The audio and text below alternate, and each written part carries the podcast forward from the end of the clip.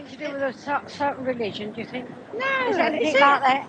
No, it's No, more to do no. with a kind of a drug, isn't it? It's a drug. Yeah, well, those that take it want to be, ought to be ashamed Well- of themselves.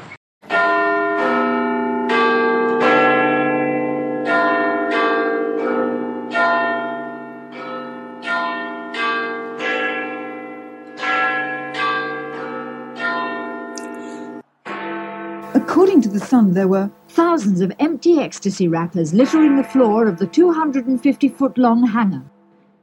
drugs, sex, sensation. Some newspapers have called acid house music a sinister and evil cult which lures young people into drug taking. The message is certainly getting across. The organisers kept the location secret until the very last moment, which was the main reason, according to the papers, why there were so few police here and they were unable to act. Drug crazed kids, some as young as 12, boogied for eight hours yesterday at Britain's biggest ever ecstasy bash. The party took place here, infiltrated by reporters from the Mail and the Sun. There's, there's meant to be a drugs related craze. What do you know about acid house music? It must affect the brain in some way. or Unless it's just the music that does be. it. Who All knows? them lights flashing don't do you any good either, do it? I, I wouldn't even go in the pub No. where them lights are. Oh, no, they drive you mad, don't they? Welcome to the 88 podcast with yours truly, Wayne Anthony. I'm recording this show on the 14th of the 1st, 2021. And it should be noted that 31 years ago, Genesis and Sunrise were doing a collaborative event in a secret location on this very day. So that's something.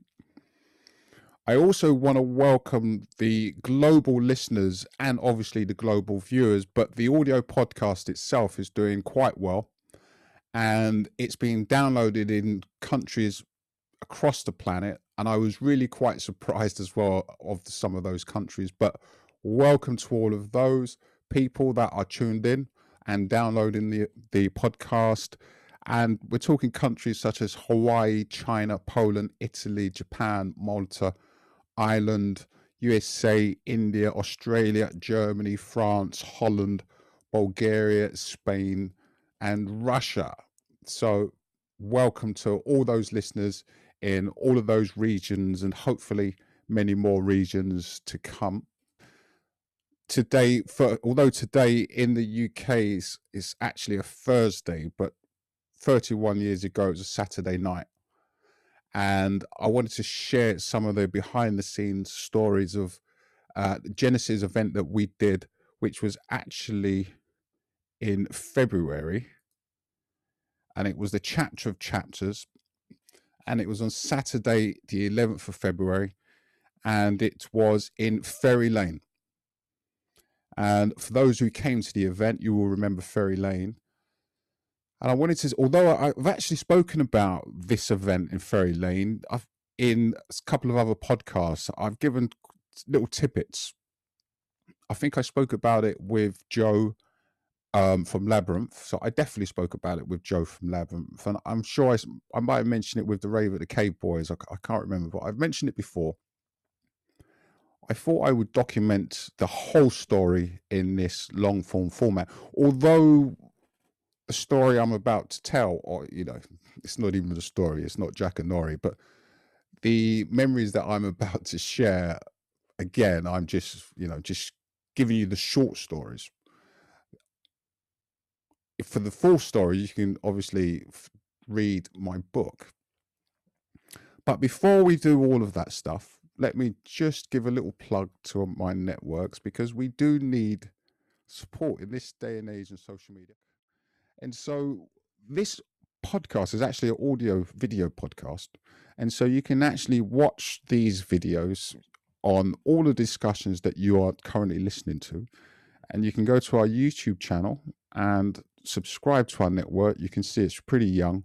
We do need subscribers and we do need support.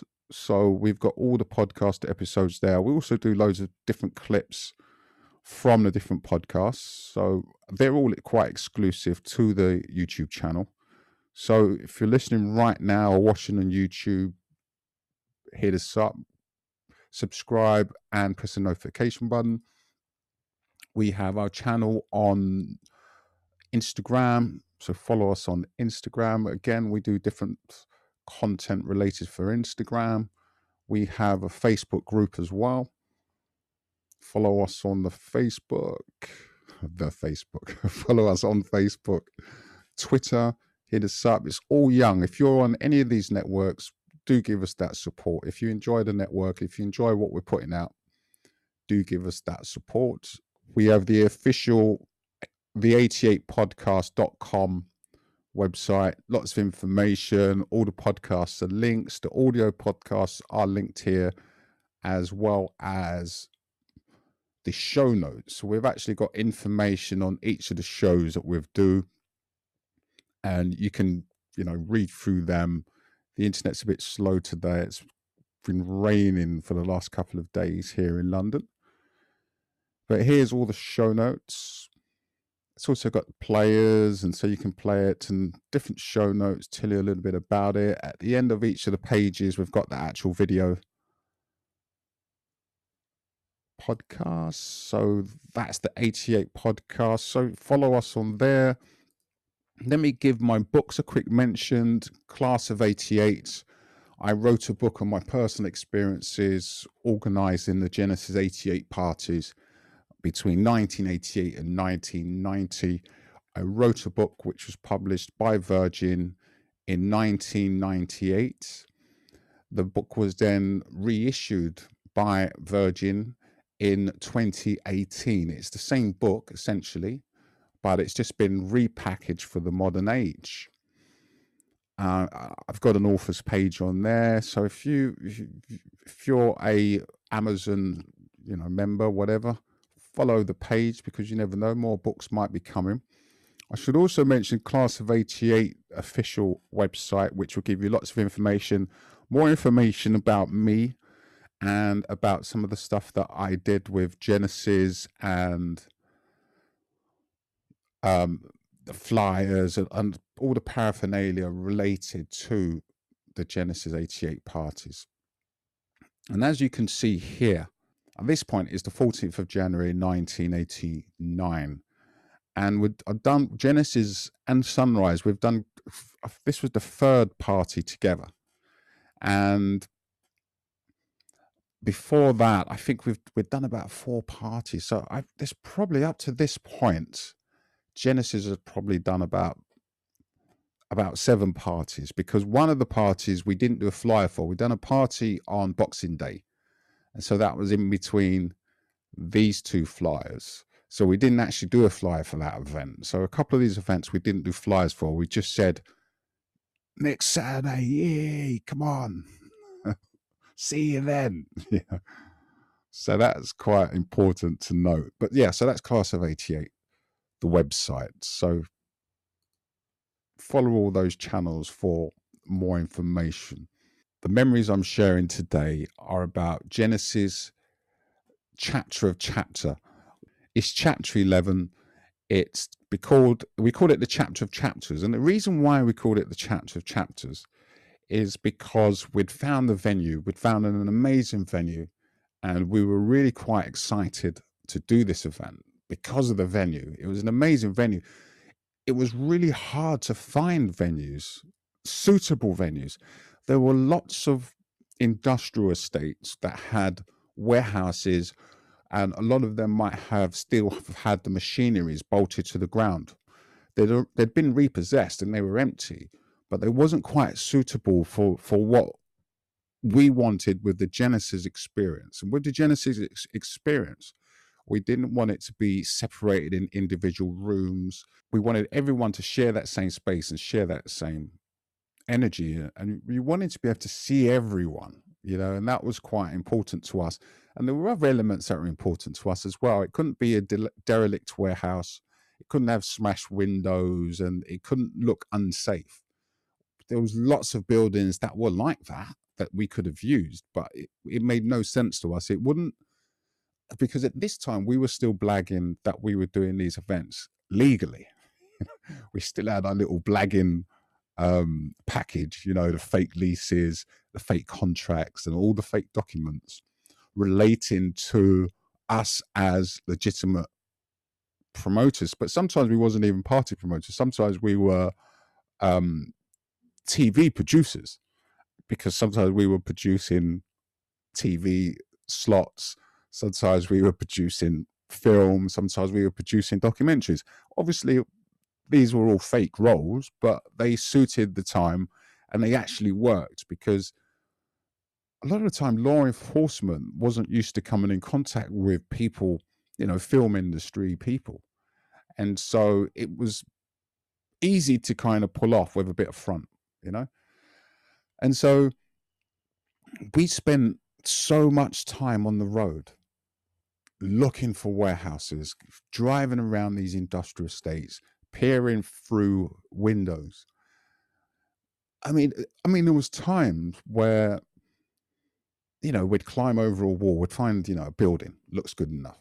We climb over a wall, and normally you kind of, a lot of the time you could do this in the daytime, you know, wearing suits, you know, looking like real estate agents or something like that, driving through, you know, we had hired cars and stuff, driving through like a real estate agent, looking all normal with like notepads and, you know, and you jump out and, you know, you'd be taking a few notes or whatever, you know, blagging it just in case anyone was actually watching you. So you play the game, you know, looking up at the roofs and, you know, taking notes and stuff but you had suits on, so it looked legitimate. But there were other times where, you know, we were out there just in like our jeans and, you know, because we were ready to actually go into a building, you know, climb up walls. It wasn't one of those occasions where we were going to be writing notes down on notepads in suits. It was a, you know, we had to climb walls, we have to get through gaps Saturday is coming because a lot of this warehouse searching was occurring actually on the Monday, literally on the Monday after the event, or you know, on the Tuesday, because sometimes you're still a bit wrecked on Monday, or maybe you're still at a hotel or whatever. But the search for the next event really started, you know, Monday, Tuesday. It was quite strict because we knew how hard it was to find venues. And we'd already blagged a couple of real estate agents. Uh, I remember we used a friend of ours, Russell. He, he's quite, you know, a really well known real estate agent now in Shoreditch. And I remember he, I mean, he had to remind me, I didn't remember at the time, but he reminded me since. And he was, I can't remember what estate agent it was, but Russell was working at some estate agent. And apparently, I went down and visited him because I because we knew him, and unbeknown to him, well, I can't remember if it was unbeknown to him or not, but he gave us some letter-headed paper because in those days, although real estate agents now, you know, they post letter, their letter-headed paper with lists of their housing properties and everything everywhere. But in those days, you didn't really see it. You had to literally go to uh, an estate agent and they had to give it to you. And so we went into, I can't remember who it was. It was a brand name estate agent. And we went into there and Russell was there. And Russell, you know, I can't remember, as I said, I can't remember if we told him what we were doing, but he gave us a couple of, you know, letter-headed documents, basically just listing houses. So it wasn't a biggie. And on the actual Monday morning of the event following the weekend that we actually used those documents, those letter-headed documents from Russell's office, I think it might have been Alan Selby, might have been the name of the real estate office. When we, um, he said that loads of police had come down to their office. They'd thought that someone in the office had something to do with the party. So that that was quite funny. And then we kind of took those documents and, you know, we took it to a friend of the family, Lee, who God bless her soul, you know, R.I.P. Lee. And she was a real kind of, you know, gangster woman. You know, she was uh, she was quite a legend in her time. You know, she'd done a bit of porridge, and you know, no one no one messed with Lee. We knew that somehow. I knew that she could get this done, and she did. She she had because at the time you needed a special typewriter. And it was a golf ball typewriter, and she had the golf ball typewriter. And so she basically, and the golf ball typewriter at that time was used in lots of government official documents. So, you know, Lee was knocking out stuff, and which I'm sure no one will mind me saying at this point in time, you know. But I've known Lee all my life at this point, and Lee, she would type out these letters for us. And at first, we would go through the whole motion of going to a photocopier and blanking it all out and stuff like that. And then we would present it to Lee, and she would write out, she would type out these fake leases, uh, which were really important to our, you know, to the black, to the fact that we were there legitimately. So there was no point in having some derelict building because we couldn't front it. We'd been searching all of these industrial estates in Chingford, around that area, around the Walthamstow area.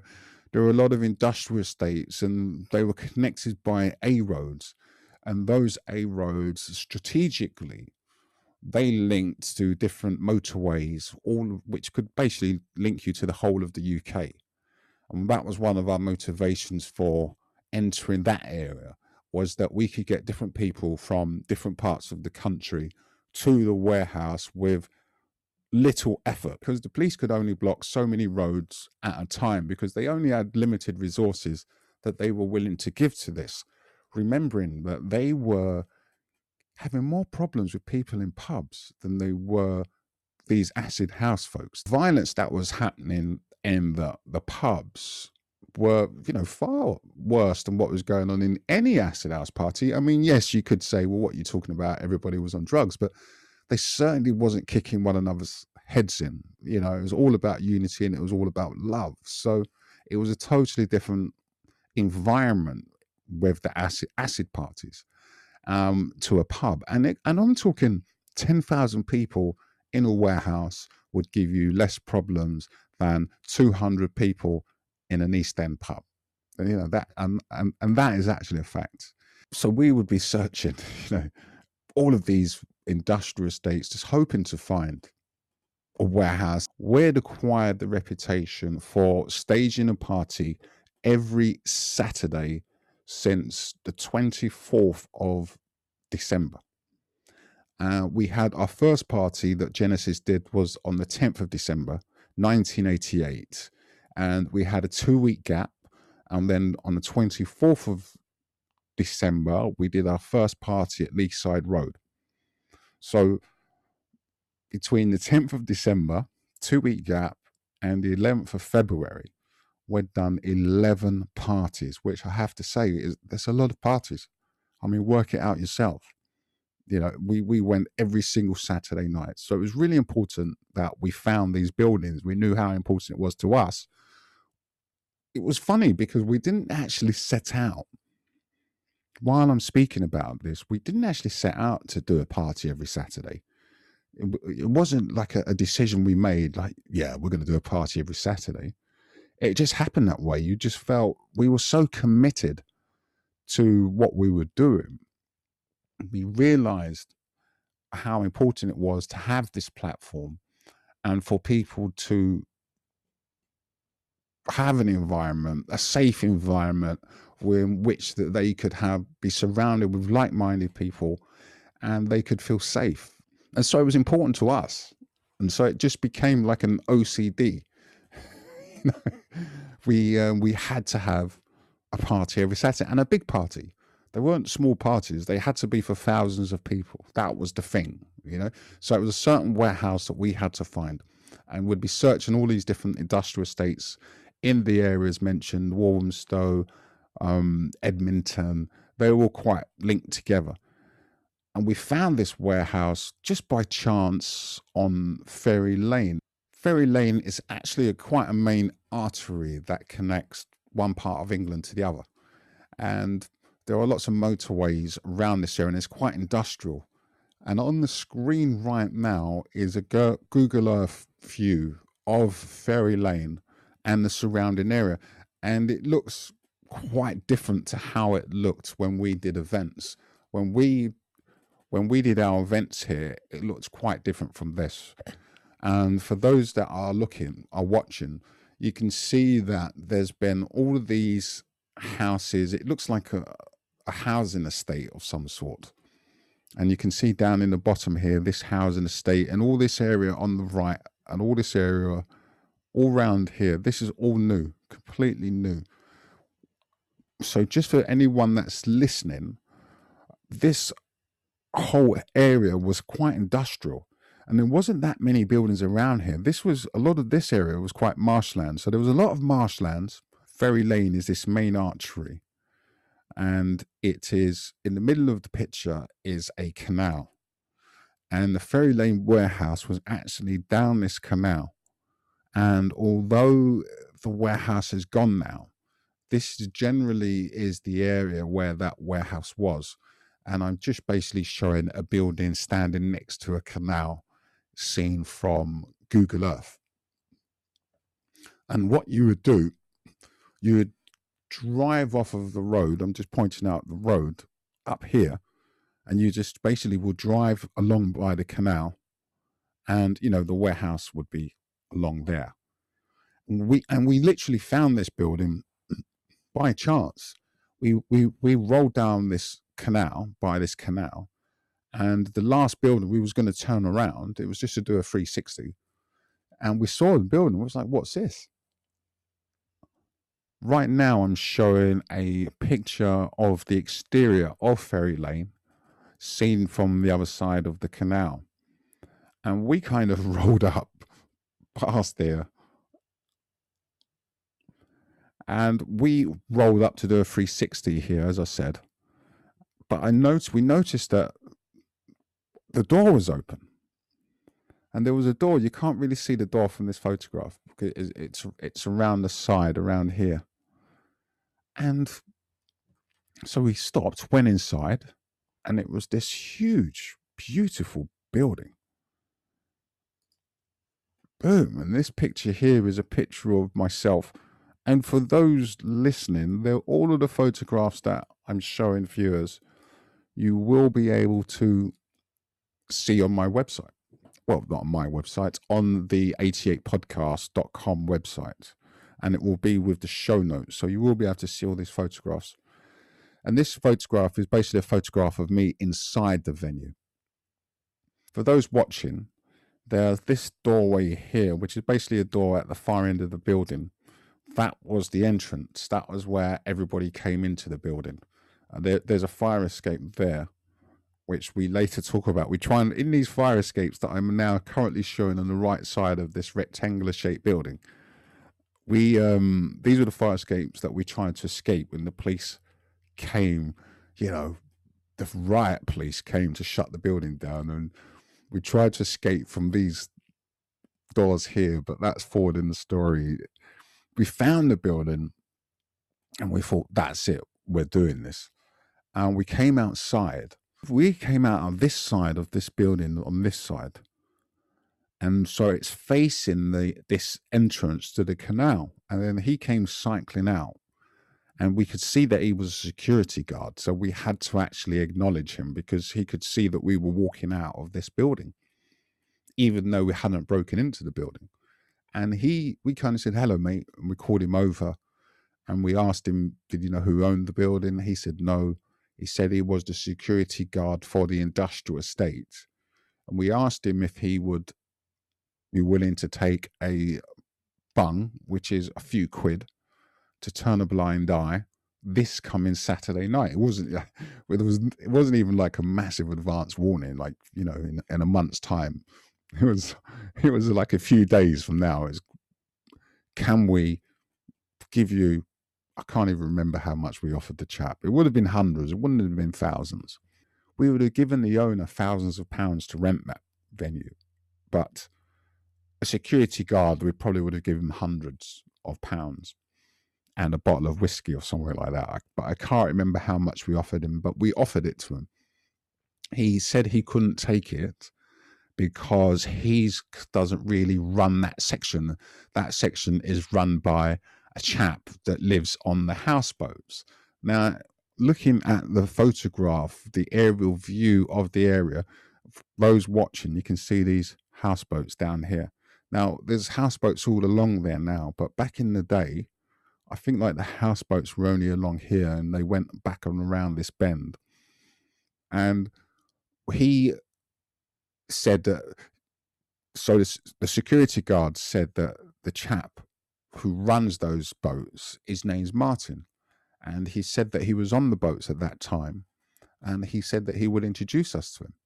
And he took us down there and he called martin and martin this chap came off this hippie like guy invited us onto the boat. We got onto the boat. He had you know he was a real hippie english dude. He had a, a gorgeous black African girlfriend, you know, on the boat.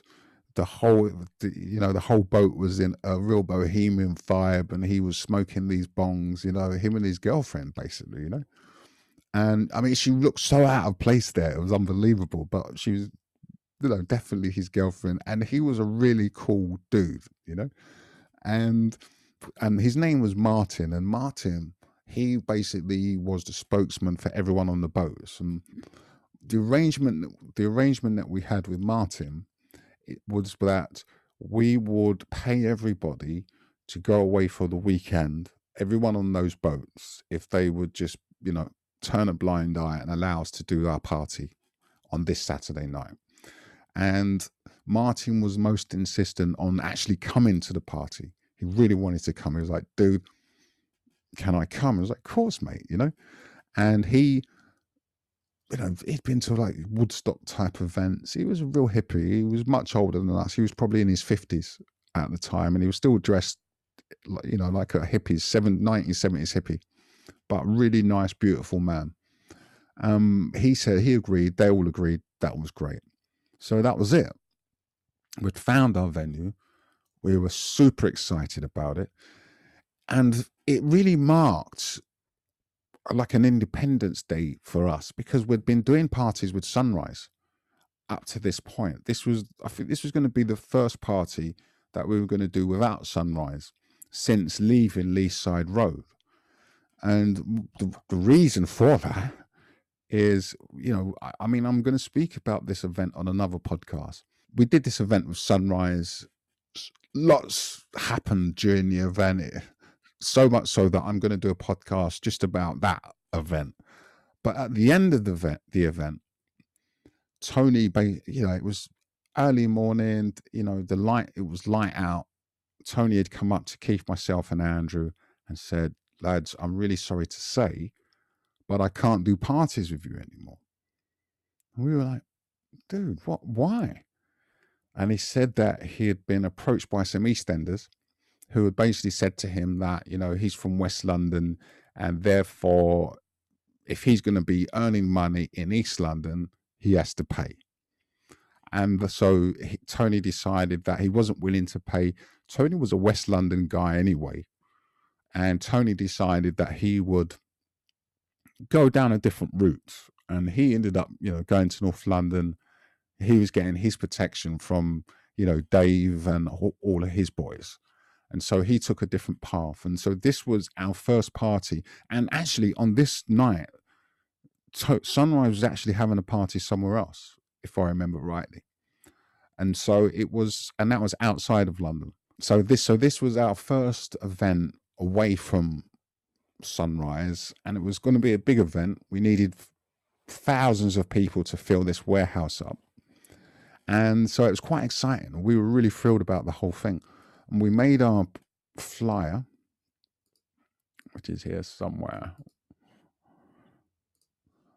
And so the flyer, I'm just for those listening, I, I put up the Genesis flyer. So it's Genesis chapter 11, chapter of chapters. Again, this is why I call it the chapter of chapters because it was an exciting time. Please park sensibly. Thank you. Brand new venue. Walthamstow, Dog Track, Leaside Road, and White Hart Lane were the venues. Top DJ lineup. Again, in those days, you didn't need to, to name the DJs. The DJs wasn't the highlight of the show. Genesis wasn't the highlight of the show either. The highlight of the show was the social interaction and the music. That was the highlight of the show. Genesis just provided a an arena to do that with like minded people from all around the country. But we wasn't the highlight of the show. The highlight of the show was you. was us, was the unity. We didn't need to put DJs' names on there. That wasn't what it was about. So we we made note that it was a private function, that's for law enforcement. Arrive early to ensure entrance because these parties um, I mean, you saw the last one that what I mentioned with Sunrise that started at midnight, but essentially these parties were starting around 9, 10 o'clock. But around 8 p.m., the meeting points would be hundreds and hundreds of people would be at the meeting points. And so that's why we would say arrive early because within a short amount of time, the warehouse would be full of people. Uh, we are totally legal fire officers on site, 10K turbo sound, spectacular lighting and lasers, officials at all points until 6 a.m. That was another thing that we did. I can't remember if they stayed until 6, but we actually paid people to stay at these meeting points because lots of people will go to other events, smaller parties, or clubs, or wherever they were going. Because although it's February, although it's been this huge surge in warehouse parties and people are kind of they're still going to the clubs but the highlight of the weekend or the week is going to a massive warehouse party with thousands of people. Um, and i'm not you know uh, discrediting anyone in saying that but you know being in a warehouse with thousands of people it was incredibly exciting so we would leave someone sitting in, in a car at these meeting points, and whoever came along, you know, because a lot of people didn't have mobile phones at that time. We all had mobile phones, but general the general public they didn't have mobile phones, and so for them it was a task of going to phone boxes, and uh, in those times, public phone boxes they were coin operated. And so you had to have a certain amount of coins. And so it was a task, it was a laborious task to actually keep phoning up these meeting point lines. And for ours, we all, most of the time, we had people at the other end of the line. So you would actually speak to a person. But for the, these meeting points, it was important that we had someone that was, you know, pushing people down the chain, pushing people down the line and sending them to us.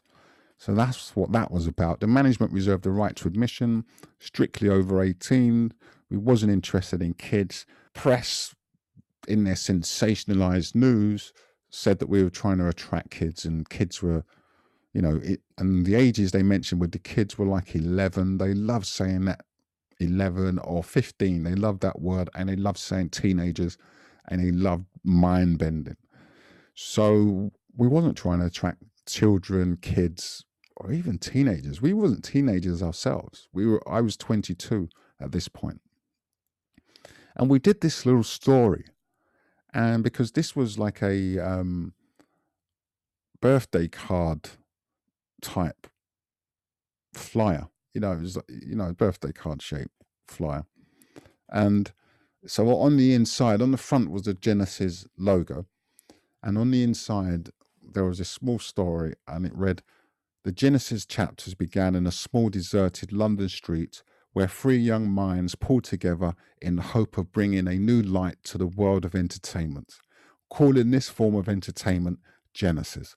With the support and incentive from you, the people who make everything possible, we are truly thankful. We offer to you our very own exclusive limited members club and promise the struggle will continue. I mean, we're 22 year old lads, you know? Come on, boys. Let's have a look at the members card. I've mentioned members cards there. And at this point, this was the membership card. This was our, our members card to get into a Genesis event. And as you can see on the back of the card, so what I'm showing now is a Genesis card. And again, this is the, the Green Man logo, which is the Genesis face and it's in between two columns uh, with Genesis on it, Genesis member, and at the bottom it has the Empire Strikes Back. Um, and it's been called an occult symbol, these images put together like this, but you know, we had nothing to do with the occult and it wasn't occultic to us. But again, it shows you how powerful occult symbolism was at the time because you know we came up with something that is considered to be the occult, but it was it's not intentional. And on the back, this card is not transferable. Anyone found misusing drugs of any kind will be banned. The management reserved the right to refuse entry. So it's professional, professional setup. So it's the 11th of February. We only go to you only go to the warehouse on the day of the event. It should be noted. We you never went to the warehouse. You never made it too busy. I mean, although we had permission to be there as such, because we didn't have any permission from the owner. And I should say that I mentioned somewhere in another podcast that I actually met the owner. I mean, he said I met him that night. I'm not sure if he's getting me confused with somebody else, but I actually ended up meeting the owner, and it was a really funny scene. We were doing, I was being interviewed by a BBC crew outside the warehouse. It was it was probably about ten years later, and we were being filmed. And then this this older gentleman came out. I mentioned it in the Labyrinth podcast, and this older gentleman came out, Orthodox Jewish man, and he was standing behind the guy who was interviewing me. You know, really interested in what I was saying, and I was speaking about breaking into this where well, not breaking in. I was speaking about the party that we did at this warehouse and he was kind of floating around so I, I started speaking to him and and he said to me i remember you. I own this warehouse. I own this warehouse in 1989 and i remember you. And i was like what? He said yes. He said um, i came to you on that night and he said you had a lawyer with you and you pointed me to the lawyer and he said, and you wandered off. And he said, and I, I never saw you again. And he said, I searched, my lawyer searched for you for two years after that. He said, I wanted to sue you for the money that I spent cleaning up the warehouse after and, you know, any lost earnings that he might have had from being able to rent the warehouse out. And he was really nice about it, for sure, you know. But eh, obviously, he well he was well over it, so he was he was quite nice about it on the day we arrived and we arrived with our little, with our crew, with our cleanup crew, which were which were some of our friends. This motley crew, and the, these were our Genesis wrecking crew. You know, this little crew here, we could turn a warehouse over in hours, and that's what we used to do. Uh, I just named some of these some of these lads. There's that's myself and Charlie, the pit bull. This is Lloyd.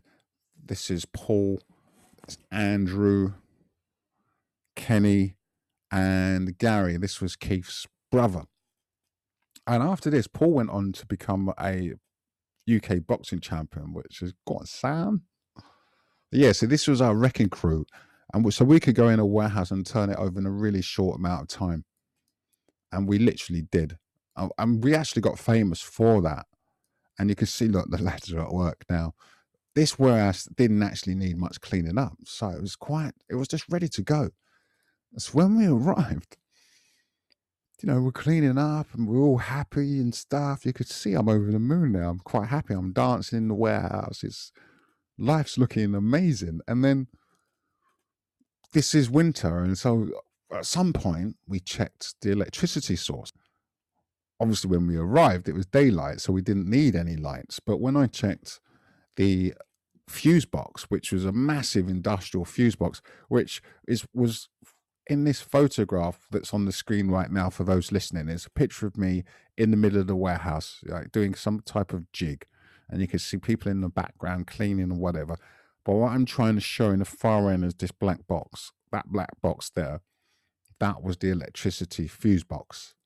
And when I looked in that fuse box, that fuse box was totally destroyed some it literally looks like like someone had, had smashed it with something, you know.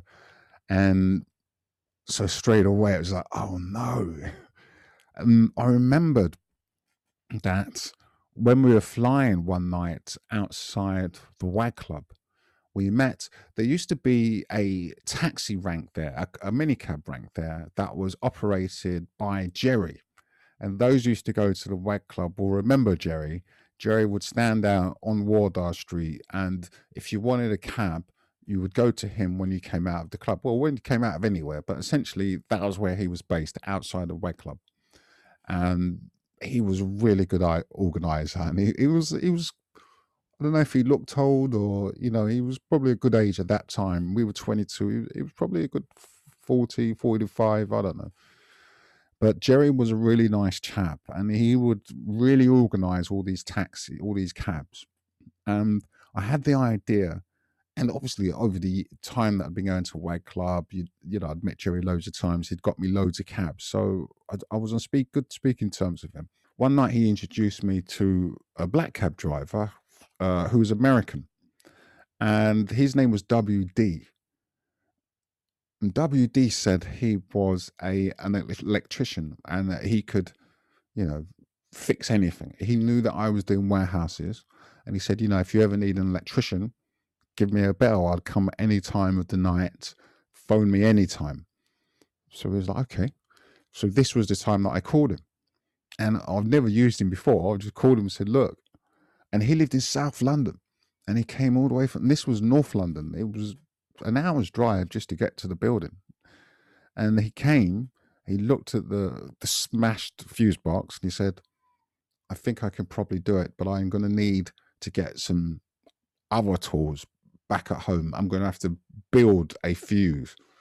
And that's what he did. He left and he was going to be like a couple of hours. So we had to wait for a couple of hours. That was nail biting, I have to say. We was waiting around a couple of hours for WD to come back and it started to get dark. And at one point, we had to turn on the lights of all the car headlights. We we had some music on as well, to be fair. And on this particular night, I have to say, we had lasers. We rented. We, I'd met this guy who had some lasers. I don't know where I met him. I still remember his name. His name was Martin. Um, I know there's two Martins in this story, but his name was Martin, and I, I don't know where I met him but I met him somewhere. And when I saw he, he, had lasers, I just kind of approached him and said, "Look, mate, you know, we do these. You know, I gave him the spill. I didn't say we were breaking into warehouses. To see, you know, we're doing these parties. We need lasers. Would you come down? Let, we, I want to hire them. They were expensive. I remember that. They were. Uh, it was about fifteen hundred quid, something like that, for the lasers. So it wasn't cheap. And we agreed a price, and I'm sure it was around that figure of fourteen hundred pounds, and he said he would arrive. So he arrived at this building when it started to get a little bit dark. So he immediately noticed or recognized that we were there. We didn't, you know, we didn't have an electric electricity. So he knew we were there illegally and he wanted to leave straight away. He was like, listen, I can't have anything to do with this. I'm out so we, obviously we uh, we pleaded with him not to leave, and we offered him him his money there and then because he was concerned that his equipment might get confiscated by the police if everything went wrong. So I convinced him, which and I was telling him the truth, that all he needed to say was that we told him it was an illegal event, and if they confiscated his equipment, all he needed to do was produce receipts or prove that it was his equipment which is receipts, and he could have it back. Um, and we offered to pay him all of his money up front. So he he accepted the money. So he had all the money up front. So he started to set up, even though we didn't have an, any electricity. And then within a couple of hours, WD turned up like an angel. And he went out to the box. He was at the box and he put the fuse in, and we had light and it was amazing, really. You know, it's like the, the fuse box was smashed up, and he had built this industrial fuse, and we had light. Now we could plug the lasers in, uh, and we could, and outside in this far in this photograph, in uh, outside this doorway, that was took you out to the entrance, and there was also some offices that went upstairs. And this is where we basically was through there and you know our counting room was upstairs and we were there. And so it gave us our first opportunity to be able to see all these rooms properly and anyway to get ourselves sorted out. It didn't take that long to get sorted. But as I said, it started to get a bit dark, and we were testing the lasers. And Martin, and it was a, I think it might have been a f- two or three color laser. I mean, the idea for the lasers came from Unit Four. It was Unit Four, and Unit Four. I got a flyer there. Lenny and Hensel. They'd had the laser in South London, and Keith had been to this party in South London, and he said they had a red laser, and I, I, I don't know if I've even told this story before. He said that they had a red laser. I wasn't with him that night, so when I met the laser guy, Martin, I was like, okay, what color lasers have you got? Have you got a multicolored laser? Because I knew red laser had already been done. And he said, I think he had he had two different colors, I think, a blue, the traditional blue and green. And so we went with that. We were just happy to have that. And we were testing the lasers, going through the lasers routine. And there was there's shutters on the door, which you can actually see in the you can actually see from the photograph of the exterior building. There's these shutters that you can see there on the right hand side. And I remember we had these shutters. They wasn't up to the top, but they was up. And we was going through the routine with the lasers. And then suddenly this policeman, well, two policemen come ducking under the shutters and into the building. And I was standing right there at the time. And they were like, oh, hello, what's going on here? So I I can't remember what I said to these chaps because I told two different stories on this night. The police actually came on four occasions this night. And the first time they came was quite early. You know, was, there was no one at the building. We were still going through the lasers, testing the lasers. And suddenly these two policemen came, you know, under the shutter. And we were quite shocked. And they're like, hey, what are you doing? And the, the first story I gave to the first lot of policemen was that we were doing a special music business party for someone or another. I can't remember. And they kind and I showed him my contracts and I showed him the lease and all this stuff because we we tried to always vary it. You didn't you couldn't say the same person every week. So yes, I, I'd I've told police previously that I was George Michael's, you know, assistant personal manager, and I told them that I'd, I was Channel 4, I was a top guy at Channel 4, and I'd already told them that I was a, a top guy at Sony. So you kind of had to vary your blag a bit, you know. So I can't remember what who I said I was at that time. And he looked at the lasers and he thought they were amazing. The policeman, they looked at the lasers, they thought they were amazing. And he kind of he looked at my paperwork and he just said, Well, look, the boss is on his way. Tell the boss that when he gets here. And I'm sure you're all good. So we had to wait for the flat cap to come, and he took a bit of time. He didn't come straight away. It took about an hour to come, and the constables kind of hung around for that time. And another thing that happened a few days before this party was an old school friend of mine had actually died, and he had gone out partying. He was one of the guys that I actually went to my first parties with at Camden Palace uh, Gurkhan, and Gurkhan was a primary school friend of mine. And we'd all been out, and he went home, and it was said that he worked out. You know, he had a home gym, he worked out, went to sleep, and he didn't wake up, which was hugely sad for us for us all. I'd known him for so long as well. Gurkhan's original crew of people that he was hanging out with in current times was like Gary, Michael, you know, Owen, Selwyn, and all those guys. I'm sure I've missed out a couple of people. I do apologize. But he used to hang out with all those lads. And so they were really affected and impacted by it. But one of the funniest things that, you know, in time when I'm trying to analyze it, but at that time, we never even thought about not taking MDMA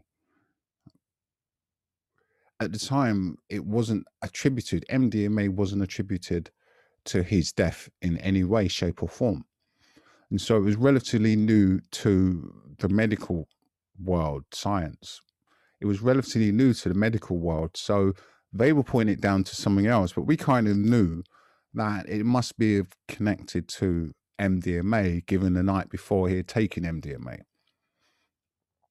And I remember I, one of the things I said to the laser guy, I gave him Gurkhan's uh, name and stuff, and I can't remember the messages. I'll be lying if I'd say I remember the messages, but it definitely would have been along the lines of you know Gurkhan, we love you, brother, you know something like that.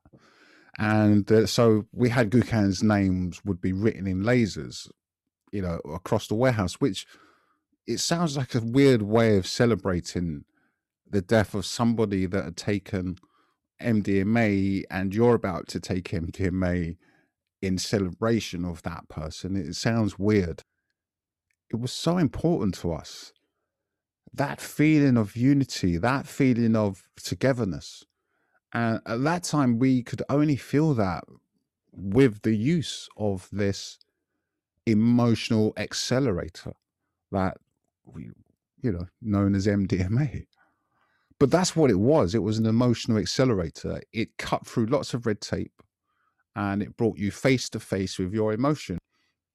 And that's why many countries around the world have decriminalized MDMA and they actually work with it in environments whereby they need to draw out emotion. We didn't even think about not taking MDMA in Gurkhan's name. The, the decision was already made. There was there was no decision to make. We were going to take MDMA in his name, and we were going to write his name with lasers across the top of this warehouse, and that was it. So it was quite a strange dichotomy, really, but it was what it was. We were young, and we felt that he would love that. We felt that he would appreciate that because I'd spent many days on that dance floor with him, you know, happy as anything, happier than I've ever seen him in his life. We were all happier than we'd ever seen in his in our lives. And I'm not just singling him out. We were all happier than we'd ever been in our lives. And we were experiencing that moment together with a bunch of friends and a bunch of extended friends but your immediate crowd, your bunch of friends. And we were, so we were going to experience that feeling of togetherness once again without Gurkhan, but with Gurkhan at the center of that emotional experience. And that's what we did. But that's to come. We so we waited for this flat cap. He arrived um, and by that time, we turned off the laser. And when he, the flat cap arrived, the other constables that were there, they immediately said, turn on the laser to show the chief. So I, I got someone to turn the light off and we, we pressed on the laser. And within 30 seconds, the captain turned around to me and said, Are you doing that on purpose? I said, No, he, he asked me to put it on gave him all of the documents. He was happy with the documents, and they they went off and left us alone.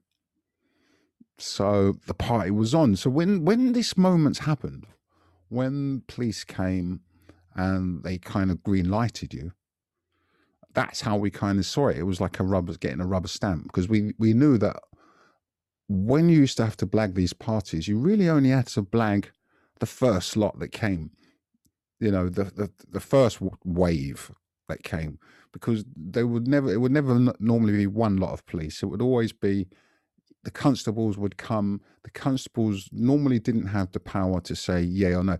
If you ran away from the party you know if you ran away different story you know then they would declare the parties illegal and they would stop it but given that we were fronting them with legal documentation or fake legal documentation they had to phone, they had to contact the captain, and then the captain would have to come.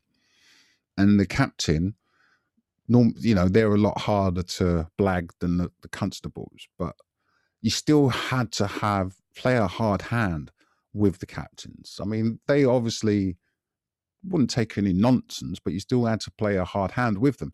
But normally, when they was gone, that was it. No more police would ever come and, and bother you. But on this particular night, after this time, they came twice. But so this was the first contact that I had with them. So off they went, they were gone. And then that was it. You know, the security arrived. We started fixing the venue up and getting it all ready to go because obviously we've been green lighted. And then uh, probably about an hour later, so it was still quite dark, we some people were given the warehouse venue out, the address out. And so I remember there was a small line of people outside of the warehouse, probably 100, 200 people. So they were lining up outside. And then a flat cap arrived, another police captain arrived on his own. And the you know, he comes to the front door, the security were all there, so they all stopped him. He said that he wanted to speak to the boss. Mm, so they all accompanied him. Well, they kept him outside actually. And they said, come outside, he's there. So I said, you can bring him in. Because I wanted him to, it was important that he saw inside because the other things that we were trying to relay is that we wasn't selling alcohol. So you can't make up a story about there being alcohol on sites. And we had illuminated fire. We had our own set of illuminated fire exit signs and all this stuff at this point, and we used to use them. And so you couldn't just, you know, stop the party just like that, you know. And so it was important that we let them see that, you know. And again, they wasn't used to being invited inside buildings of, you know, of acid house parties, illegal parties. They wasn't invited inside to have a look. You know, so I'd invite him inside. So on this evening, he came inside surrounded by the security. He was asking me general questions. And then he said, Can I speak to you outside alone? And so all the security all stepped forward and I, am always tempted to mention some of their names because you know they're no, they're all known guys, these security guys, and I think a couple of them wouldn't actually mind. Most of them probably would, but I don't think a couple of them would actually mind. But there are books written about these dudes. So in essence, you know, their names are out there in the public domain as being who they were, but at the same time, you never really know how people are going to take it. Uh, obviously, you don't want to be considered as being snitching, so you try not to say names. So I won't say the name. And so he says, Come outside. Can I speak to you outside? So I said, Okay. Now, earlier on that day, for some reason, a lot of the time when we did the parties, we would always have hired cars. And we used to have a company in Hoxton that we used to get these hired cars from. And we never used to have to produce our, we spent a lot of money with these guys. And we never had to produce driving licenses or anything like that. We, we just turn up and say, Can we have a car? You know, here's a month's rent, whatever, and give them month's rent up front, and no questions were asked. And so we always had these hired cars, and we never really cared what happened to these hired cars. And so we'd bring them on these sites, and we also knew that if for some reason it was involved in whatever it might have been involved in, and the police were called, we also knew that the guys at these hire shop, even though we didn't know them, they were villains. We knew that they would have our backs, you know because they're only interested in getting the dough for their cars, and we were spending I don't know maybe a couple of grand a month with them on different cars, which was a lot for that time. And but for this on this particular night, I can't remember what happened, but I remember I was at my mum's house in Hackney, and I didn't have a car. Um, and I don't think I could get a cab. And my mum, she had a real old banger outside, and it was a Fiat 126. Where, where is? I've got a picture of one here somewhere. For those who don't know what a Fiat 126 looks like. So on screen, I got a, a, Fiat 126, and it was probably that year. It was an old Fiat 126. It was black. It was probably worth 50 quid, whatever, you know. And she said, Why don't you take that? I mean, she never really used to drive it, but she said, Why don't you take the Fiat 126? So I thought, sod it, you know? So I, I drove the Fiat 126 to this particular warehouse.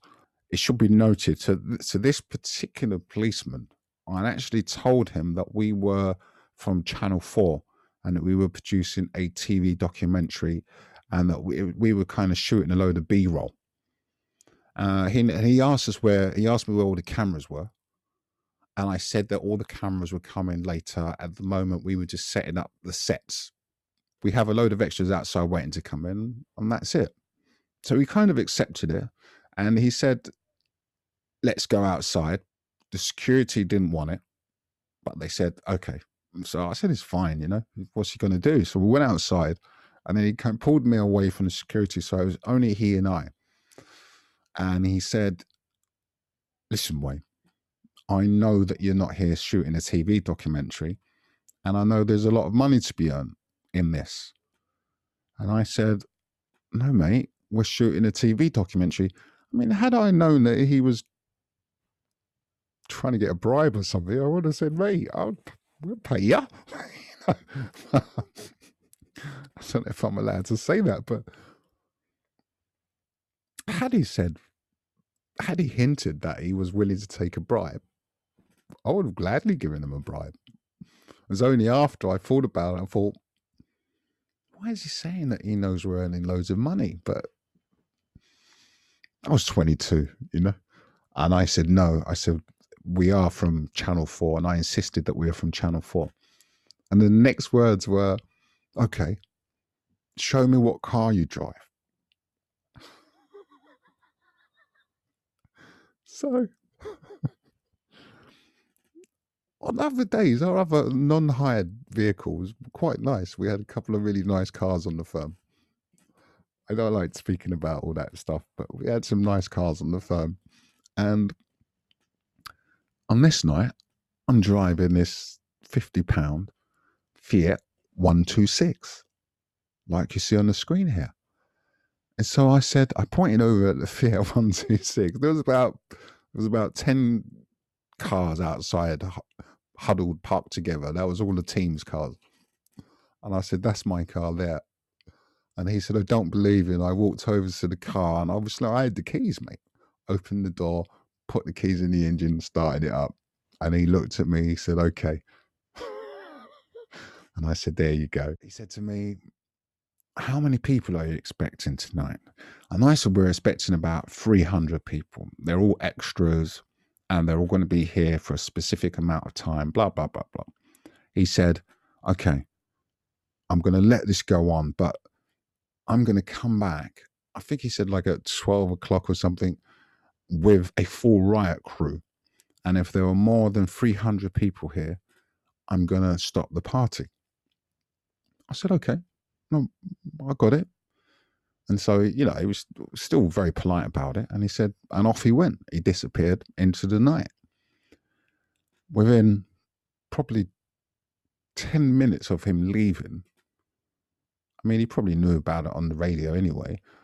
About a thousand people turn up. And Phil started filling out the building. So the pie was happening. The pie was on thousands of people were turning up. And I wish I had more photographs of the event. But as I said, we, we wasn't, no one took any photographs. If you've got any photographs out there, I honestly would love to see them. So within a within a few, you know, within an hour or so, within a couple of hours, the, the warehouse itself was packed solid and I'm still showing that picture on the screen of me standing in a warehouse doing some type of jig, but there's actually an, the other end is probably equal to that size or a bit more in length. You know, um, it was packed out. The party was really great. It was such a really great atmosphere. So many things worthy of note happened on that evening. I can't go through them all within a short amount of time, there were thousands of people here. Thousands. The warehouse were absolutely packed solid. It, the atmosphere was electric. It was an amazing night. It really was. And I remember there was traffic jams. I remember, I don't know, like one, two in the morning, I came up. I came, I heard that there were some traffic jams on the main road, and on Ferry Lane, as I said, it was this main artery and to have a traffic jam there there was traffic jams there at rush hour but to have a traffic jam there in these early hours of the morning, it was just like, it was really eye opening. And I, I remember running down there to find out what was going on. Um, and uh, there had been a, some sort of crash there, and some of our friends was involved. It wasn't a serious crash, and we, I remember we all picked this car up, and we moved it to the side. But and while we're standing there, I could see all these SPG vans because it was a traffic jam. They were trying to wriggle and work their way through the cars. It gave us enough time to run back down to the warehouse, and we went up to the money room. Was just like saying, like, police, they're coming, and they're coming to raid the party.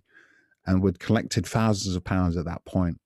Um, and we started packing them in bags and boxes. And I remember I ran downstairs and we didn't quite have enough things to put the money in. And I remember I ran downstairs to the warehouse and there was these girls and they was part of the acid house uniform. People would wear dungarees. They had these jean dungarees on. And I remember I ran up to them and just said, Hey, you know, can you do us a favor? Can you help us out? Can we kind of hide some money in your dungarees? And they were like, Yeah, cool, no problem. We took them up to the office and you know, we were just stuffing all these this money into their dungarees. Um and we'd done it to a few of the girls. I mean, thousands of pounds. And we went out and we went down into because at this time they were coming through the the gates. We had there was a, there was a small little yard that was around the warehouse and had some gates. So they were still the police were outside, but they were more or less outside the gates, and so they were here. And so we shifted down from the counting room and we shifted down into the warehouse. And again, you know, people don't know what's going on in the warehouse. And I had a walkie talkie. With the walkie talkie, I was getting updates of exactly where the police were and exactly what they were doing. And they came in through the front door, walkie talkie keyed up so I could hear what was going on. And you could hear the captain, you know, asking for me by name. What I forgot to mention earlier on was when this flat, this solo flat cat came, this captain came, for some, this was the first time that I'd ever given my real name. Something just told me that I need to give this guy my real name. And I was so committed to the character and I was so committed to the event happening that I gave him my real name. The policeman looked at the queue and he said, Point someone out who can confirm your identity and I looked amongst a queue of people and I could really only kind of spot one person that I knew knew my full name. And the lad himself, he'd done a bit of porridge. He was a reformed character, but he'd done a bit of porridge. And, you know, he was an old school chap type of dude. You know, he's not going to talk about people, mention any names. And so we had to go up to him. So I had to walk up to him with this policeman with me and say to him, you know, Steve, I call him Steve, I say his first name. I said, Steve, do me a favor. Can you tell this policeman my, my real name? And he said, No.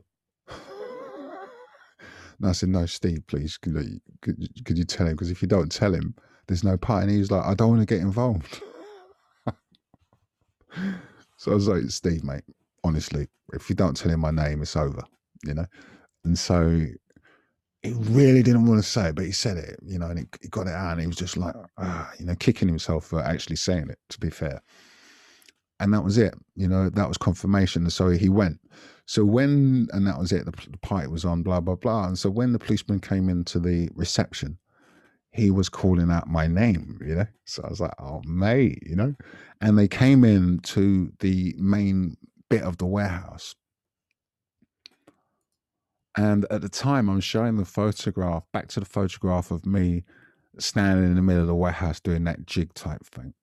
And the DJ stand and everything was set on the left hand side of the picture. So the DJ stand was there. Now, the door, the entrance that they came through to the warehouse is on the far end of the building to the right, this one here. And so the police, the riot police, they were in full riot gear. I can't remember how many there were, maybe a couple of dozen or a dozen even, and they came through with their riot gear, and they came up to the the the sound system and the lights and everything and the DJs here, and they just basically said to them, "Shut it all down. It's over." And so again, I could hear there was arguments going on about who had the authority to close the system down. And everyone was saying Wayne's not here, you can't do it without Wayne, blah blah blah. And he was just you could just hear him just shut it all down. Like obviously the the, the lighting, I can't remember who did the sound. I can't remember if it was uh the special K guys, Stuart and that. I can't remember who did the sound that night, or whether it was um the Mad Hatters. I can't remember because we used the Mad Hatters as well. Uh, Brian and the boys, yes, Brian and Stephen, and yes, yes, and we used them. So I can't remember if it was them, but obviously what they did was they turned the lights off as well. So all the lights went off, the sound system went off, and there was thousands of people in the building, and then suddenly people started lighting lighters. And I mean, that happened quickly within seconds. People started lighting lighters. And then the chant went up. I mean, I'll never forget it. You know, it's thousands of people, and they were just starting going, acid, acid. And, you know, you know, the, the famous acid house chants, acid. And it just got louder and louder and louder. And the, the policeman, you could see that, because at this point, I'd found a bit of a vantage point where I could see what was going on, and they couldn't really see me. And you know, I was standing there with all the girls with the dungarees, which had all this money. I mean, I had some bags with me as well, but they had all their money stuffed in the thing. And I was over there, and I had Keith and Andy, and um, I can't remember if Andy was there, to be fair, but I had definitely Keith. We had Keith. There was a moment, and I think, again, I, I don't want to be I think he wouldn't mind me saying, but one of our security guys was Carlton Leach. And you know, Carlton Leach has become famous for The Rise of the Foot Soldier and a couple of other gangster films and books and all this stuff. And, and so one of the security guys was Carlton. And to be fair to Carlton, Carlton, regardless of what I've said about the, you know, what happened to me personally in this, Carlton was never one of the guys that was a bully. There was other guys on the security that were bullies, but Carlton wasn't one of them. He was always at the back, and you could always see from the look in his face that he didn't agree with what was going on to us. You know, and we, we since we was friends, and you know, when he sees me, it's a big hug and a kiss on the cheek. But so he was one of the security guards, and the reason I'm mentioning this is because in his film Rise of the Foot Soldier, Carlton actually plays out a scene from this party. And it's one of these moments because on, on what happened on that night at the chapter of chapters in Ferry Lane was that Carlton took his first MDMA tablet. He took his first E. And I remember I was at one point I was walking through the crowd and I remember I looked over and I could see him. And he was actually, it wasn't even at the door. He was actually in the crowd and he was dancing his tits off. And I'm sure I mentioned it in, in my book. And but I didn't mention who it was. So this is the first time I'm actually declaring that that chap in my book, the security guard that I observed, who I previously observed to be a quite a violent, dark East End gangster, was dancing and he was with without inhibition you know he was dancing his tits off and you could see he was happy. And i made a comment i think in my book saying that when i i looked at him and i just i i said something to the effect of if we if if mdma can change a man like this you know this hard-edged man it can change anybody. And and this was his first actual ecstasy experience. Again and the reason i'm mentioning it is because the last time i spoke to carlton was years ago a decade ago or something and he said to me it was by telephone i just happened to be in a room and he was on the telephone to them and they said oh wayne's here and we had a conversation and he said to me um, have you seen rise of the foot soldier? And i said yeah of course and he said did you see the genesis part? And I said, I'm not sure I saw that part. And he was like, Yeah. He said, You know what? I was in the club. And he said, and it's the scene where he takes a knee for the first time and he's in the club with his black mate. And they're standing there. And at one point, he turns around to his mate and he says, I love you, bruv. You know that, didn't you? and then that whole scene of these really hard dudes like, yeah, mate, I love you. You know I love you, didn't you? I love you, mate, you know. And that was a, a shared experience for so many males. It didn't matter if you was hard or not, but that was that was so many that was a shared experience for so many males that we all had. And and the females, you know, but as a as a male, I, I, I can only say it from a male perspective, and we all had that moment where you looked at your friend and said, "Mate, I love you, man." You know, because the difference with the females or women was that they could tell their friends that they loved them. That for for, women, it was an everyday thing. They could share their, you know, inner emotions. Where with men, we were always taught to hide that inner emotion, and to suddenly feel safe enough that because you was risking losing your friend before MDMA. If you told your friend that you loved them, your male friend, you risk losing them. And stereotypical or not, however you want to frame it, that was a reality of it. That was how males were conditioned who came from these male dominated tough environments, poor environments too. I should should add to that. And so, to share love, to to, to say to your mate, "I love you, mate," that was a big moment, and not to get punched in the face, and for your friend to reciprocate that. It then like kind of green lit having a hug. You, you, know what I mean? It was those small little moments that opened up these doorways. And then once I could hug you, I could hug this dude. I could hug fucking, I could hug anybody. I could express my emotional feelings to anyone. And so that's why all I'm barking on about, you know, male and men and whatever. And so it was it, for men, it allowed us to open that channel. So watching Carlton, you know, dancing you know, and then to and for him to remember that in Rise of the Foot Soldier, you know, I, I remembered, and so I thought that that was definitely worthy of of note. And also on that night, what happened was all the security. At one point, I was, I was upstairs in this in the counting room. While I was talking about security, I was upstairs in the counting room. We all were. Myself, Andrew. I'm sure Andrew was there was he there? I can't really remember if Andrew was there, but certainly myself and Keith were up there.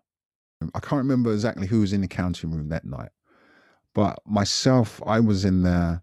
I remember Keith was in there. I think my sister Shrine was in there. And all of the security came into the room. And there was a, there was a lot of them, and there was about 15, 16 of them. And they were, these guys were it was a tough door. You know, they were a hard East End door. They were all geezers.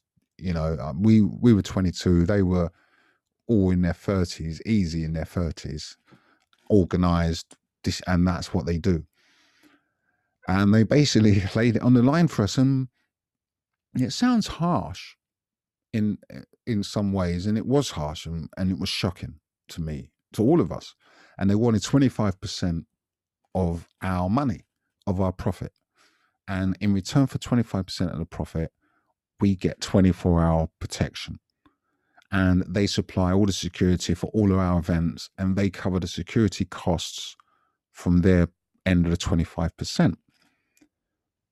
Bloody good deal, as far as I was concerned, because they were there 24 7, you know, and, you know, people didn't even look at you in a crossed way when they knew that they were in the shadows behind you type thing and and that was important and the reason why that was important was because that stopped dudes from coming to try and rob you and lots of party promoters some of them are admitting it publicly but there are others that are not admitting it publicly but a few promoters were robbed at gunpoint you know or by a machete or, or some type of threatening weapon and so you did need to watch that back door, you know, um, because there was no protection for promoters.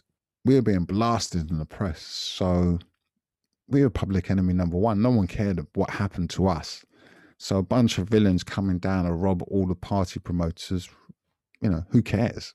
We agreed to a deal, 25%, 24 hour protection. We all we plan we didn't plan to stop doing these events. We planned on keep going. There was no sense of let's walk away from this because the way that we interpreted this was that this if we if the security do their job, no one would ever know that they even existed. you know, because that was what it was. It was them. It wasn't them bringing their door policies or their door attitudes because all these guys they all came from doors you know of east end venues and they're all super tough you know to deal with those east end clientele these were all the guys that you had on the doors of villains clubs so they were there to make sure that you know no one messed around so when they came to us to our environment it was important and we had these conversations with them it was important that they didn't bring that energy, that oh, that grunty energy will pull you out the back and smash your face in energy to acid house parties. And the, we told them nobody gets their heads kicked in here. No one's getting dragged out the back. No one's getting beaten up. They can do whatever they like inside that building, short of messing with our bar and short of messing with us, you know? So they could do whatever they like. So we didn't need that energy. And they accepted that. And to be fair, they did follow that code and they, they didn't bring that energy. They were very gentle when it came to the public. So we agreed. And lo and behold, within an hour, know, it could have been a couple of hours, whatever, some downstairs on the door. And, you know, we just had like a table across the staircase and you know he's just taking money. And the security were all in the, the this reception area. And they were letting three or four people in at a time. They would search them take the money and in they go. Next in was these three black guys and they wasn't really wearing the uniform of house and that immediately stood out to me. But within seconds of them walking through the door one of them pulled out this gun well they all pulled out guns and but one of them pulled out a gun and he was pointing it in my face. And he said, Give me the money. And I mean, I was shocked. I mean, it was it was shocking. It was scary. It was really shocking. But within seconds of that happening, the security had some tools with them and they pulled theirs out and it was like Reservoir Dogs. You had one pointing at me, you know, one pointing at him, one pointing at him, one pointing at him, one pointing at him, one pointing at him. And the security, and so I'm just standing there and I just was silent. I wasn't saying anything. I was just more or less looking down this barrel, not wanting to. I'm not wanting the guy to shoot me by mistake. I didn't think he was gonna. I wasn't gonna give him the money. I knew that. I knew that he wasn't gonna walk out here with money because these dudes, there's just no way. And this is before the guns came out. When he actually said it, in a split second, I knew that's not gonna happen. So I just stayed silent. I didn't say a word. And then all this happened, you know. And I, I was looking down the barrel, silent, and that was it. And then so there was conversations happening between the security and the guys. And at the time it was scary, you know. And the scariest thing was I was scared that if you if you shock this guy, the guy had the finger on the trigger, so I was scared that if he shocks him in some way, he's just gonna accidentally shoot me. You know, there was like no way he's going to miss from that, you know, from the distance of the gun to my face, you know. And so I was just silent just looking, looking, just looking straight ahead and looking at the barrel and looking at him. And the security was calm. They were so calm. They had their guns against the foreheads of these dudes. So now these dudes are just completely in shock. But the, the security was so calm. He said, Listen, pal, if I was you, put that thing away, sod off. Words to that effect, you know? And the fellow was so shocked, he was just saying, What? And he was just saying, Look, mate, it's on top. You ain't walking away with no dough. If you put your thing away, you can walk away, lads. We ain't got time for this nonsense. We got things to do. Because outside, there was a massive queue of people. They couldn't see what was going on in, in this in this foyer because they'd shut the doors. But there was a massive queue of people outside. So there was just, what are you saying? What what we can go? And they're like, Yeah, you can go. And they're like, You serious? They're like, Yeah. And they're like, Well, why are you still holding the thing to my head? It was because you got the thing to his head. And in the end, lad, the, my boys got quite angry with them. I'm just like, mate, put it away. Otherwise, you know? And so they were like, yeah, as long as we can walk out of here and stuff. And they're like, yeah, you can walk out of here. But this conversation probably took a, a minute, it was two minutes. It was a very quick process of events, you know? It happened so quickly, the whole process, you know? And he was basically saying, look, just leave. Leave with the thing, put your guns away, and F off. And they were like, Are you sure you're not going to do anything to us? And they're like, Mate, just F off. But you got to put your things away because we can't have anyone outside seeing all this nonsense. And so the geezers, the yardies, because they said they were from Tottenham somewhere, you know, when they came in to demand the money, they were like, We're from blah, blah. This is our manor. Give us the money. I've, I've just remembered that bit. Um, so they was just like, just sod off. And so they put the thing away. When they when they was convinced that they wasn't all going to get done, they put the things away and then they left. And it was like, damn. so that was, you know, they earned their 25% right there. You know, they earned their 25% right there. So it's not all bad. When people hear about these stories, it's not all bad. Although they try to make it out like it's it's bad and it's unique to us, it, it wasn't all bad. I, I I I had a bit of a delayed reaction to this gun being in my face. And I knew Keith was on the boat. Keith was Keith was so funny because Keith was quite a small frame chap like myself. Um, but he's got some balls, you know. And I remember he was on the boat because we'd been saving some of the money and putting it onto Martin's boat. This is the hippie that we met who gave us permission to be there. And remember, we actually had paid for everybody to have the weekend away. And if I could just, the conversation that I had with Joe from Labyrinth in the podcast with Joe, he said that when he, because they came after us, he said that when they done the party, that the the boats, these the houseboats, were all part of the party. So that's how they, you know they'd progressed, but at this point they wasn't. We had we just had one. We was just on Martin's boat where we were taking the money from the warehouse to Martin's boat, and we're t- I think we were also taken to somewhere else as well. And um, I remember I went over to the boat to see Keith because they didn't know what had happened, and I was like, mate, they just said things pointing in my face, blah, blah, blah, blah. But when I walked up to them, Keith, he was having a competition of who could sniff the biggest bloody trench lines, basically, you know.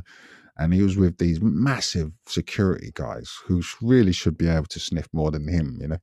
And he was just, you know, he was just battering them with sniffing, you know. That was one of Keith's thing. He was very competitive. So whatever it was, he, he was competitive about it. You know, didn't matter what it was. He was just a competitive person all round. And uh, um, so they thought it was really funny. But I remember I went back to the the building, and I went through the front door. And when I went through the front door, I just felt this surge of positive energy and warmth because it was cold outside and there was just this surge of positive energy just came through that door and just completely just engulfed my my essence. And I remember because at that point I was having two minds of whether I actually wanted to carry on. You know, I had these guns in my face. The security had said they wanted 25%. And, the security, when they were talking, they were saying that there were a load of other villains that were watching us. And for them to stand on the door and face these other villains, they have to know that they're getting 25%, which is fair. And so that was a heavy weight as well, you know. So I was, and then these yardies so I wasn't really sure whether I wanted to carry on. And I, I walked back to this warehouse and I came through this door here. People that can see that photograph of me um, in the warehouse, the same one I've been talking about all the time. I came through that door and this surge of energy came through that door. And with it came positivity and hope. And with that positivity and hope, I was just I realized I couldn't stop. I realized that this was just a small part of it. And this small part of it, this one area of darkness, it was almost a yin yang.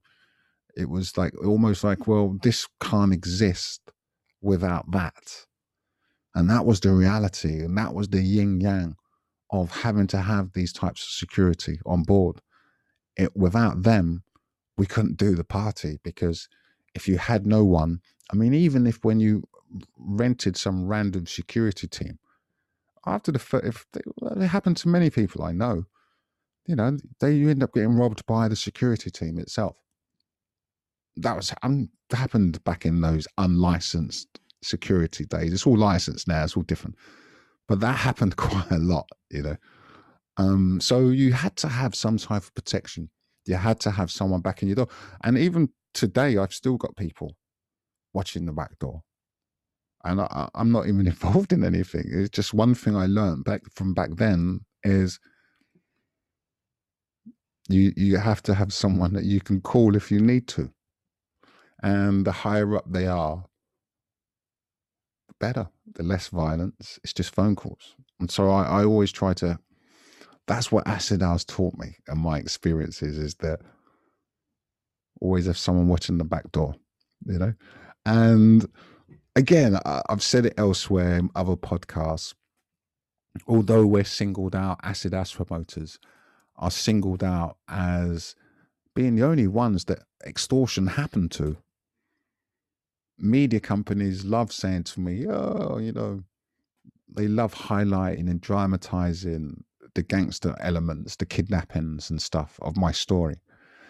And I always say, well, you know, it, that was a small part. It was a mosquito bite, and I'm not diminishing the gangsters or the experience. I just mean, the grand scheme of acid house, that was a small part of it.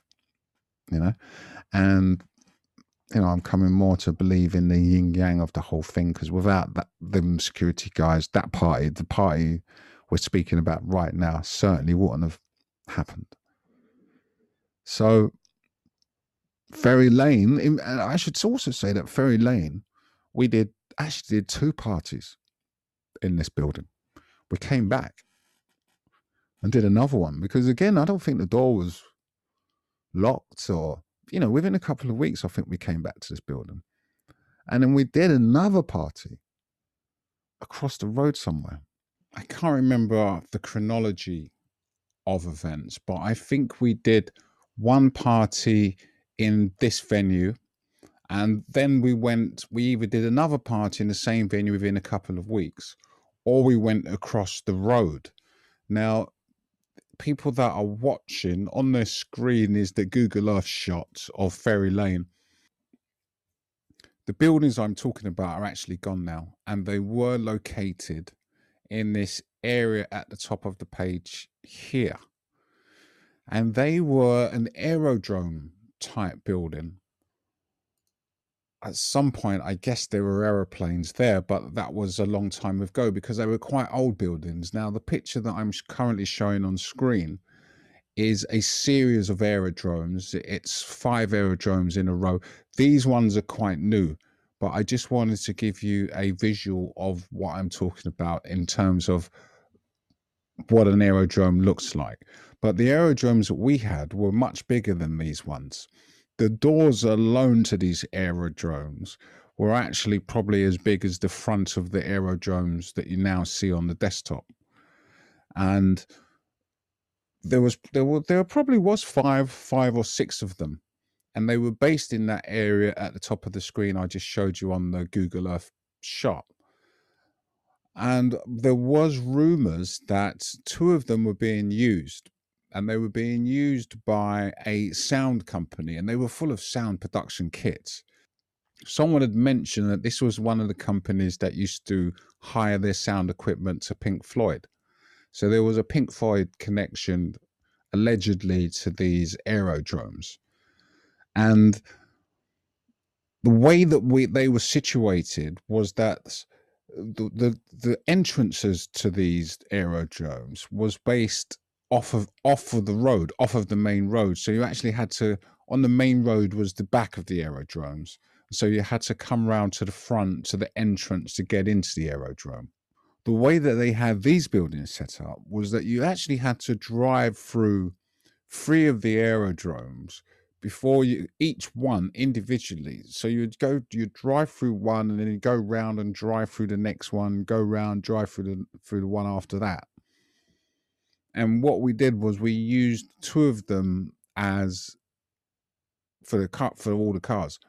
But before we could actually do anything, before we could go into the building and start preparing the building, we had to wait for these this sound production company that I was just speaking about, the Pink Floyd guys, to close business because they were still open. And although it was dark, it was winter, and we could see all their lights on, we couldn't risk going into the warehouse before they had left. And so we had to sit around in cars, and we had the sound guys, they were in their truck somewhere, the lighting guys were in their truck. They were in two different areas because they didn't know where each other were parked. And everything was secret. No one knew anything. So we had them all separated, and we were waiting for the lights to go out essentially in these in these businesses and eventually that i it was quite late in the day when they went out i think it may have been past six o'clock and once they went you know put out the call to the guys get in let's go and so we had to weave our way through these aerodromes and we decided that we'd use two of them as as for the for parking all the vehicles. And the, the beauty about using this particular building was that it was off road. And so the and these aerodromes could hold as many vehicles as what we needed. The, the aerodrome itself probably could hold, you know, 5,000 people. It was quite big and it had really high ceilings. And on this particular night, this was on the 25th of February so even if we didn't do two parties in the building across the road, the, the, two weeks beforehand we did February the 11th. So just two weeks before we were across the road, at the very least, if we didn't go back the week after, I can't remember. So this was the 25th of February, and on this particular night, biology were doing their first ever party. And I have a flyer for that and I'm just showing the biology flyer, the world in action, the Trivian Man flyer. And I think I commented before, it may have even been on the Rain Dance podcast that I did when I was speaking to Pez and Richard.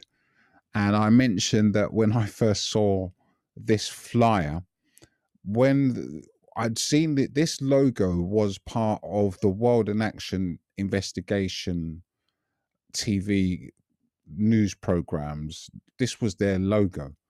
And uh, yeah, I wasn't a very cultured chap. I'd left school at 14 through reasons beyond my control, but I left school at 14 and I wasn't that cultured. So when I saw that biology was using this logo, I didn't know anything about Da Vinci. I thought that this was a news in World in Action logo. I mean, to be fair, obviously says world in action, and I'm not sure if Jarvis knew, but I'm I'm to give him the credit, you know, the benefit of the doubt that Jarvis knew that this was a Da Vinci Vitruvian man. And that's how cultured we was. And so I didn't know that. And this was the logo, and they were doing this event somewhere in South London, and they were broadcasting. They had a live broadcast of a heavyweight title fight between Mike Tyson and Frank Bruno and if if you know if Genesis Party was going to get stopped, I was going to be going down there. Well, we we were going to be going down there to to watch the fight at the minimum, and we already obtained complimentary tickets, and we had already had a VIP to go there. This was actually the actual one from that time. And we had our VIPs to get in and stuff. So that wasn't going to be an issue. But that was only an if you always had to have a backup plan for if your party got stopped. You know, it never ever was good. It was never ever going to be a guarantee. So we always made sure if there was somewhere else on the night that we rather be, we made sure that we were getting in. And we had, and on these occasions, we had really good relationships with the people that we did events with, and and all the big boys. We had great relationships with Jeremy and Tintin from Energy. Anton at World Dance, you know, Sun Sunrise, we had Tony, Denzel, and Charlie. So we had good relationships with all these people. So we could actually turn up at any of their events with 100 people, 200 people, and they'd let everybody in. And it's the same thing with, with us.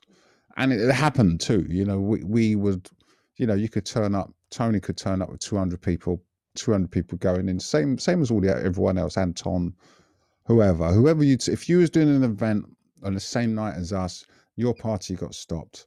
We wasn't going to say, you know, give us ticket money and give us, you know, ten pound on every ticket or anything like that, which a lot of people would do. You would say, you know, if if someone's party got stopped, you would say, yeah, you can come with us. We'll collect your tickets, and if your tickets were twenty pounds, we might say we want a t- tenner on every ticket that we collect, which is fair because if no one collects any ticket money, then the promoter doesn't get any ticket money. So at the death of it, if your party had been stopped, it's better to get 50% of something than 0% of nothing, you know? So that was the feeling about it. No, it was a rough winter. It was a cold winter and it had been snowing all day and snow was scheduled to be happen that evening.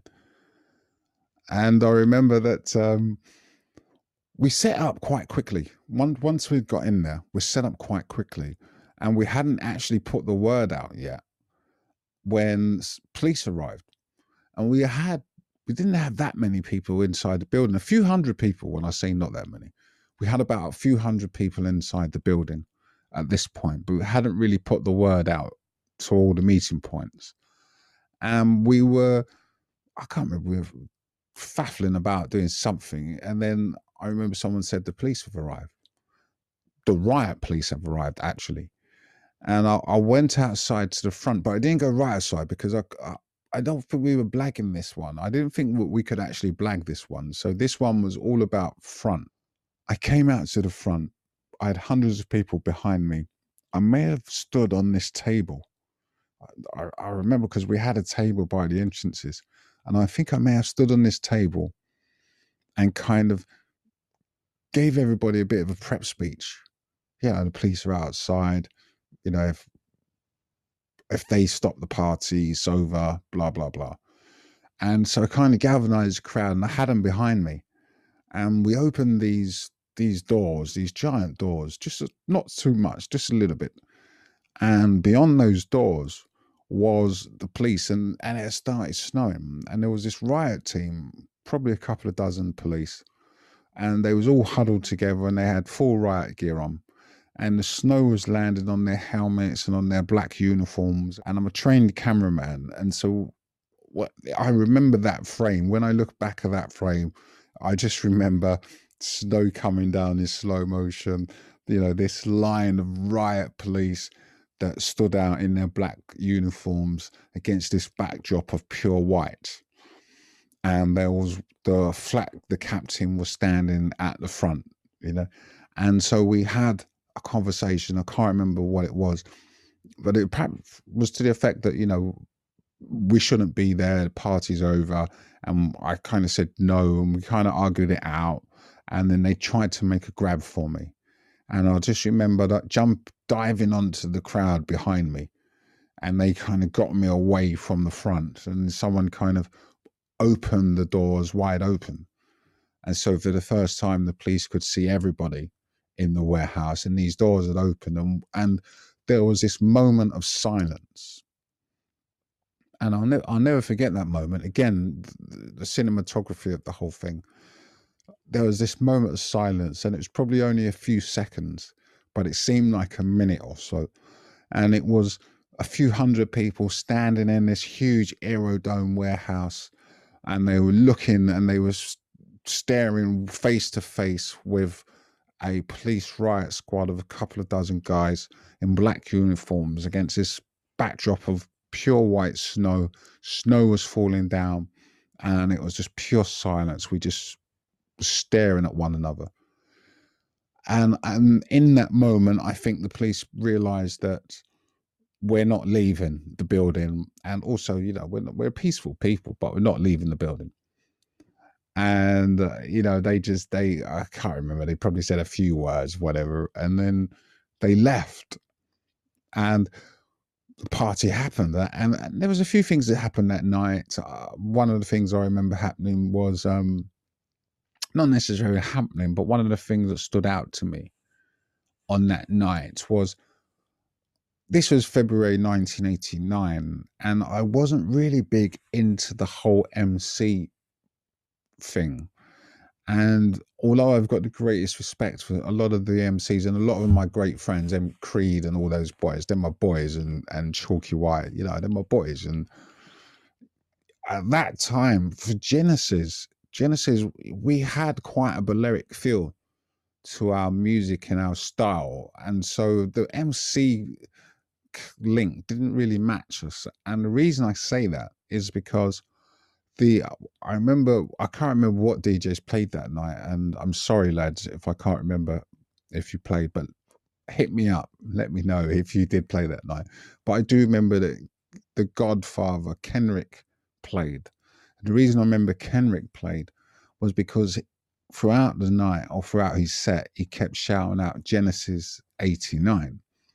And I was a little bit annoyed with him at the time because I was like, I didn't like that MC thing. It was just who who's on the mic, you know, whoever that is, get them off the mic. But years later, that's one of the things I remember about that party was hearing, you know, Genesis 89 and it was quite exciting. There was quite a few things happened that night. Um so it was a good night and it was a good party. And that again went until eight in the morning or something like that but that was kind of our Ferry Lane experience. And I, I, again, if I want to just comment a little bit more on that biology party, it was on the same night as ours, and we were a bit pissed off that anyone would even dare to do a party on the same night as us because on that kind of level it didn't matter about everybody else but on, on this level it was you know one party were whoever declared the Saturday night. It was only one event, one big event a night. But if you was outside of London, that was a whole different story. So for us, when um, Sunrise were doing parties, they were doing parties outside of London, so it didn't matter so much. And so biology were doing part. They, they did this event in a licensed venue in South London somewhere. I can't remember where it was and I remember these chaps were walking about. They came down to Genesis party and they were walking about with these things on, these VIPs on. And so I had a conversation with them about, you know, where they'd been about a gen- biology party. And they'd said it was quite packed and it was manic down there. Uh, but they didn't get to broadcast the live heavyweight title fight. And I have to be honest, not knowing Jarvis at this point, I'd have I'd never met Jarvis at this point, and I was secretly pleased that it didn't go completely to plan. Although, for someone who's doing their first event, they had a packed house. And the difference with with Jarvis is that Jarvis kind of brought a bit of a hip hop element to it, that whole hip house, hip hop. Because I think Jarvis's DJ name was Cutmaster J. So there was quite a hip hop element to it. And it was quite a different crowd. And so we I would like to talk about it with him and we will. We will get him on there at some point. So that's kind of that. But the Ferry Lane was really important to to the growth of Genesis. And I hope that sharing some of these stories it's now noted in in in history so people can listen to these stories and reminisce about that period of time. As I said before, I'm recording this podcast on the 14th of January 2021, 31 years to the day when Genesis and Sunrise did a, a massive event in a secret location somewhere in London. So I'm really pleased to be doing it on this day. And thanks everybody for taking this time out to listen to the podcast. I appreciate it. Please share, comment, like wherever you see the podcast. And for some reason, I do get shadow banned on social media. I have no idea why, but it is quite apparent when you analyze, you know, the behavior of my posts. So if you're listening to this podcast, please share it far and wide. If you're a member of a group somewhere, you know, a Facebook group or or anything or anything really, any type of group, any kind of social media, please, you know, download all of the different type of clips that we have, all the different promos that we do, and share them far and wide. I really do appreciate it. The image on screen right now, I created that about 20 years ago, years ago, absolute years ago, I created that. But thanks again for tuning into the podcast. And this was episode 14, I believe, and hope to see you and speak to you again very soon. Lots of love, and may the force be with you and us. Good luck. Slan. Do you think it's a- anything to do with a cer- certain religion, do you think? No, Is it anything is it? like that? No, it's more to do no. with a kind of a drug, isn't it? It's a drug. Yeah, well, those that take it want to be, ought to be ashamed Well- of themselves.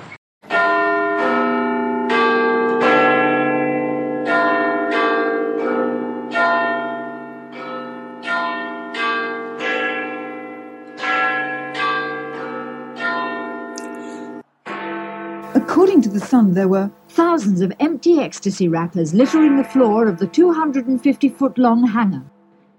Drugs, sex, sensation. Some newspapers have called acid house music a sinister and evil cult which lures young people into drug taking. The message is certainly getting across. The organisers kept the location secret until the very last moment, which was the main reason, according to the papers, why there were so few police here and they were unable to act. Drug crazed kids, some as young as 12, boogied for eight hours yesterday at Britain's biggest ever ecstasy bash.